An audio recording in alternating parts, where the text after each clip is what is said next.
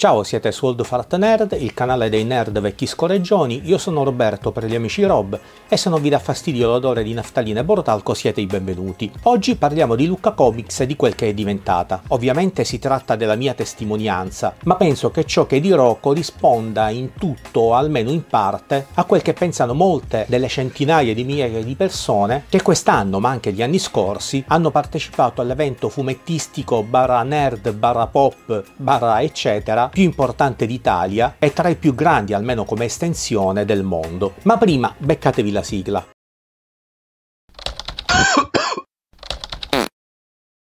Nerd alert!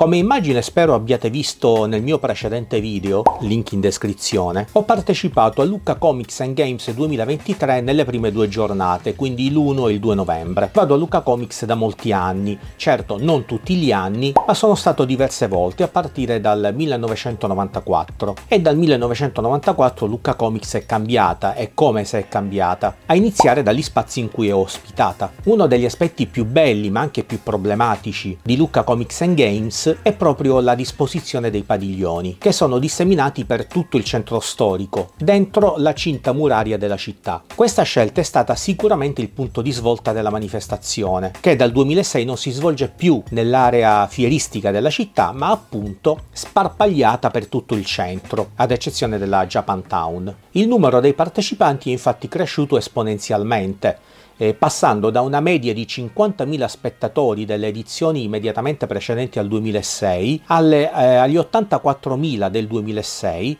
90.000 del 2007, 130.000 del 2008 e 213.000 del 2012, fino ad arrivare ai 271.000 eh, biglietti staccati nel 2017 picco delle presenze in era pre-Covid. Nel 2020 Luca Comics non si è tenuta a causa della pandemia, mentre nel 2021 la manifestazione si è, in, si è svolta in tono minore a causa delle misure anti-Covid ancora vigenti. Non ho i dati di vendita ufficiali, ma in tutti i casi non eh, si potevano staccare più di 20.000 biglietti al giorno. Nel 2022 i numeri sono tornati a crescere anche parecchio, ben 319.900 ingressi paganti con un tetto giornaliero fissato a 75.000. Quest'anno, nel 2023, sono stati venduti 314.220 biglietti ma il tetto giornaliero è stato aumentato addirittura a 80.000. Ora, senza andare a fare un'analisi approfondita dei numeri, ma semplicemente usando un po' di buonsenso, è evidente che con più di 300.000 partecipanti e con picchi giornalieri di 80.000, quest'anno raggiunto eh, solo il sabato, le condizioni in cui le persone si sono mosse a Lucca nei giorni della manifestazione sono state senza mezzi termini disumane. E considerate che i numeri che ho sciorinato prima si riferiscono soltanto soltanto agli ingressi paganti, quindi ai biglietti che sono stati staccati, ma va da sé che la concentrazione di persone per le vie del centro di Lucca in quei giorni è molto più alto, perché inevitabilmente l'evento attira l'attenzione e la curiosità di tantissima altra gente, persone non interessate agli acquisti, eh, non interessate ad appuntamenti specifici, ma che è comunque attratta da tutto il corollario che l'evento si porta dietro, ad iniziare dai numerosi cosplayer. Io non ho molti dati sull'effettivo numero numero di spettatori unici eh, della, mm, di, delle Lucca Comics post pandemia. L'ultimo dato che ho trovato risale al 2017 quando a fronte di 243.000 circa eh, biglietti staccati i visitatori sono in realtà stati 447.000 nel 2017. Dunque non credo sia tanto distante dalla realtà affermare che quest'anno dall'1 al 5 novembre ci sia stato più o meno un movimento di mezzo milione di persone almeno, oltre ai lucchesi ovviamente. E sapete quanti abitanti fa il centro di Lucca stando ai dati del 2021? 8892. Solo 8.892 cittadini abitano l'interno delle mura del centro di Lucca, poco più di un decimo del numero dei biglietti che sono stati staccati per la giornata di sabato. Alla luce di tutto ciò, anche se non avete mai partecipato a Lucca Comics, potete ben immaginare i disagi che ogni partecipante debba sopportare passivamente durante la sua permanenza. Disagi che si aggravano esponenzialmente in caso di maltempo, come spesso è accaduto in passato e come è anche quest'anno. Pioggia e vento non hanno infatti risparmiato Lucca nei giorni della manifestazione. Addirittura alcuni padiglioni hanno rischiato l'evacuazione a causa del forte vento e alcuni tratti della passeggiata sulle mura sono stati chiusi. Ma vediamo di essere un po' più analitici. Avere decine di migliaia di persone contemporaneamente in un posto abituato a contenerne circa 10.000 al giorno, significa inevitabilmente dover fare la fila per qualsiasi cosa. 1. Fila per fare la pipì in dei WC chimici che, sebbene presenti in diversi punti della città, dopo qualche ora sono in condizioni spaventose, testati da me in persona, e altri bisogni è impossibile farne. Armatevi di modium e pregate. 2. Fila per acquistare qualcosa da mangiare o da bere, a prezzi spesso onesti e corretti, ma talvolta talmente spropositati da far urlare allo sciacallaggio. 3. Fila per entrare nei padiglioni. Ora quest'anno Salda Press e Panini hanno tutta la mia stima e tutto il mio rispetto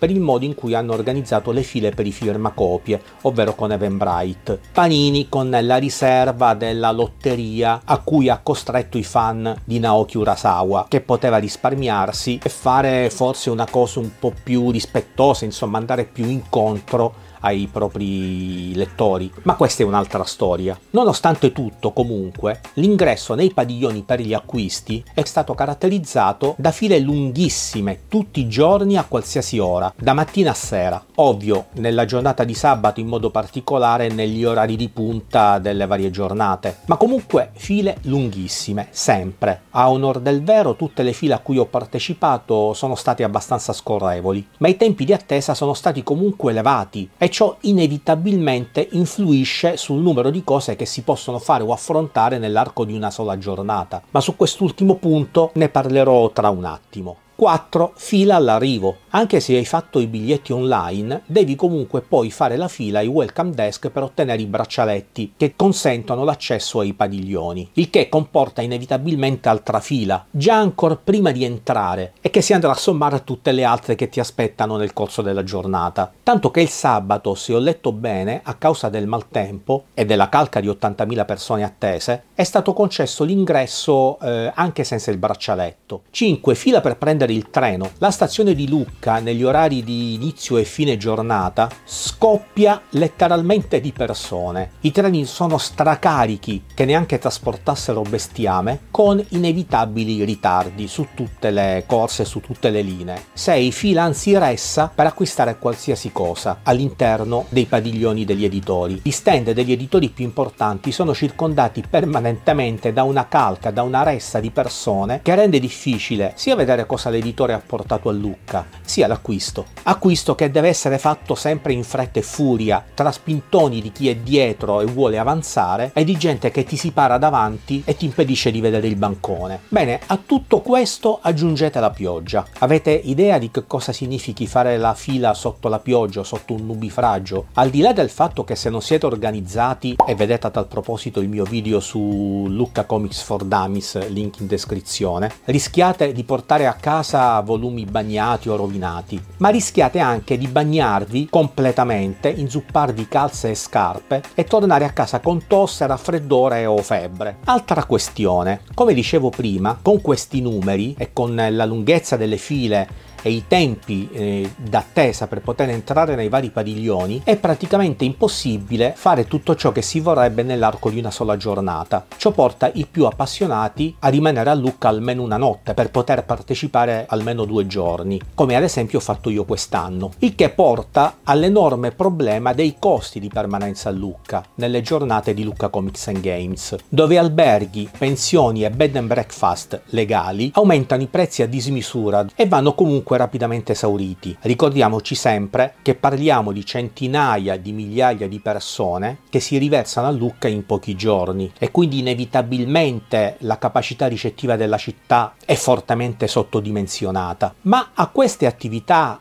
legali si affiancano migliaia di alloggi e posti letto illegali offerti sulle varie piattaforme o sui social network da gente del posto che cerca di arrotondare offrendo a prezzi elevatissimi per notti le cui condizioni talvolta rasentano la follia, nella più totale mancanza di sicurezza, di rispetto della legalità e, manco a dirlo, totalmente in nero. Insomma, senza volerla fare ancora più lunga, questo è il quadro in cui i partecipanti a Lucca Comics and Games sono costretti a muoversi, con numeri che continuano a crescere e un'organizzazione indifferente, anzi non indifferente, ma felice e contenta di edizione in edizione, visti gli introiti milionari che Lucca Comics rappresenta per la città, oltre al forte aumento di visibilità di cui gode la città per tutto il resto dell'anno in termini di ricaduta turistica. Arrivati a questo punto, la domanda che mi pongo e vi pongo è: si può andare avanti avanti così. Io penso che cinicamente la risposta che gli organizzatori dell'evento darebbero in cuor loro a questa domanda è ma chi se ne frega? E lo capisco pure, tanto cosa può succedere? Nel peggiore dei casi, ovvero che la gente inizia a stufarsi della situazione invivibile, i numeri torneranno a calare, ci saranno meno partecipanti, ma calando le condizioni generali dell'evento miglioreranno e quindi i partecipanti torneranno a salire. Un andamento cosiddetto a dente cliente di Sega che tutto sommato è accettabile, ma non accettabile per i poveri partecipanti,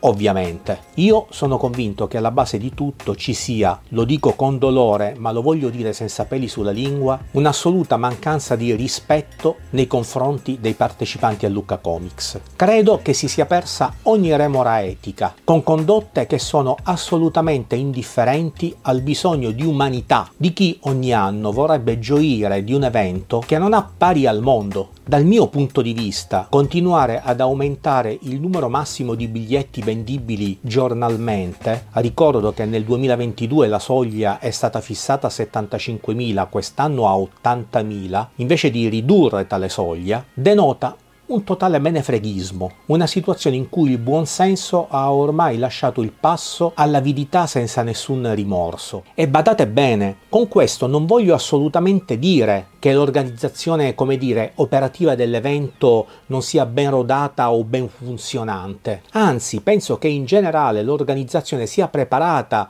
ad affrontare i grandi numeri di quei giorni. Certo, mi spaventa pensare a cosa succederebbe con una vera emergenza, come quella che si è rischiata quest'anno, quando tutti intorno a Lucca le condizioni meteorologiche della Toscana hanno causato disastri e morti. Credo, ma magari mi sbaglio, anzi spero di sbagliarmi, che anche la la migliore organizzazione possibile e immaginabile. Entri in crisi quando deve fare evacuare o comunque gestire numeri così alti di persone distribuite per la città, ben 10 volte il numero di persone che solitamente abitano quella determinata area urbana. Così come non voglio certo parlare male dei lucchesi, anzi tutto il contrario, il 100% e sottolineo il 100% delle persone del posto con cui ho avuto modo di interagire è sempre sempre stato gentile e disponibile. Inoltre immagino che anche per loro Lucca Comics comporti dei disagi non indifferenti, anche se sono disagi con ripercussioni positive per la loro città sono comunque disagi. E a proposito di disagi non parlerò di questi e dei costi sempre più alti che i piccoli editori e comunque in generale gli addetti ai lavori meno famosi e meno facoltosi devono affrontare per avere un posticino a Lucca anche loro. Non ne parlerò perché non è il mio campo, ma da quel che leggo in giro anche i professionisti iniziano ad essere davvero stanchi ed esausti di questa situazione. Ma detto questo, è fermo restando che Lucca Comics, lo ripeto ancora una volta, è un evento meraviglioso, una manifestazione che si dipana in uno dei centri storici più belli d'Italia,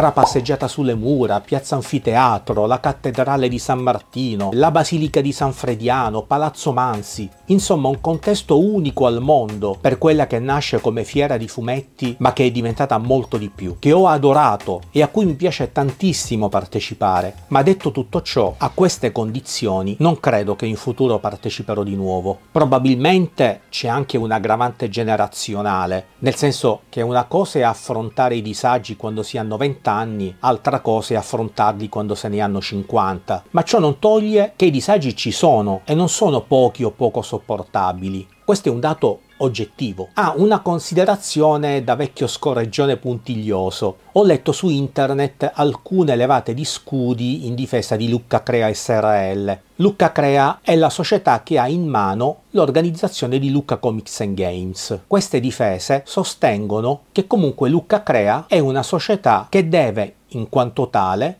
guardare agli utili e quindi finché le istituzioni le lasciano fare quel che vuole, fa bene a comportarsi così. Ora, questo è vero fino a un certo punto. Fino a un certo punto perché Lucca Crea SRL è una società che appartiene al 100% ad un'altra società che si chiama Lucca Holdings SPA. Infatti quest'ultima è l'unico socio di Lucca Crea SRL. A sua volta Lucca Holdings SPA è una società fondata dal comune di Lucca e tutto il suo capitale sociale è detenuto da un unico socio. E sapete chi è quest'unico socio? Il comune di Lucca. Quindi mettetela come volete, ma scatole cinesi a parte, è innegabile che chi decide in Lucca Crea è in ultima istanza il comune di Lucca, quindi un ente pubblico che dovrebbe avere a cuore il benessere comune e non badare soltanto ai bilanci. Conseguentemente, una gestione etica di Lucca Comics non soltanto è auspicabile, ma dovrebbe essere un dovere di chi la organizza. Ma chi vede questo video potrebbe dire: "Ok, va bene tutto, ma tu cosa proponi?". Ora, premesso che non devo essere io a trovare una soluzione perché ci sono illustri professionisti e consulenti che sanno come affrontare scientificamente la questione e proporre soluzioni mirate a ridurre tutti i disagi vantaggi di cui ho parlato fino ad ora. Premesso ciò, dicevo, innanzitutto ad esempio iniziare con il portare a 50.000 il numero massimo di biglietti vendibili in una giornata sarebbe già un bel passo avanti, o studiare soluzioni che possano discriminare barra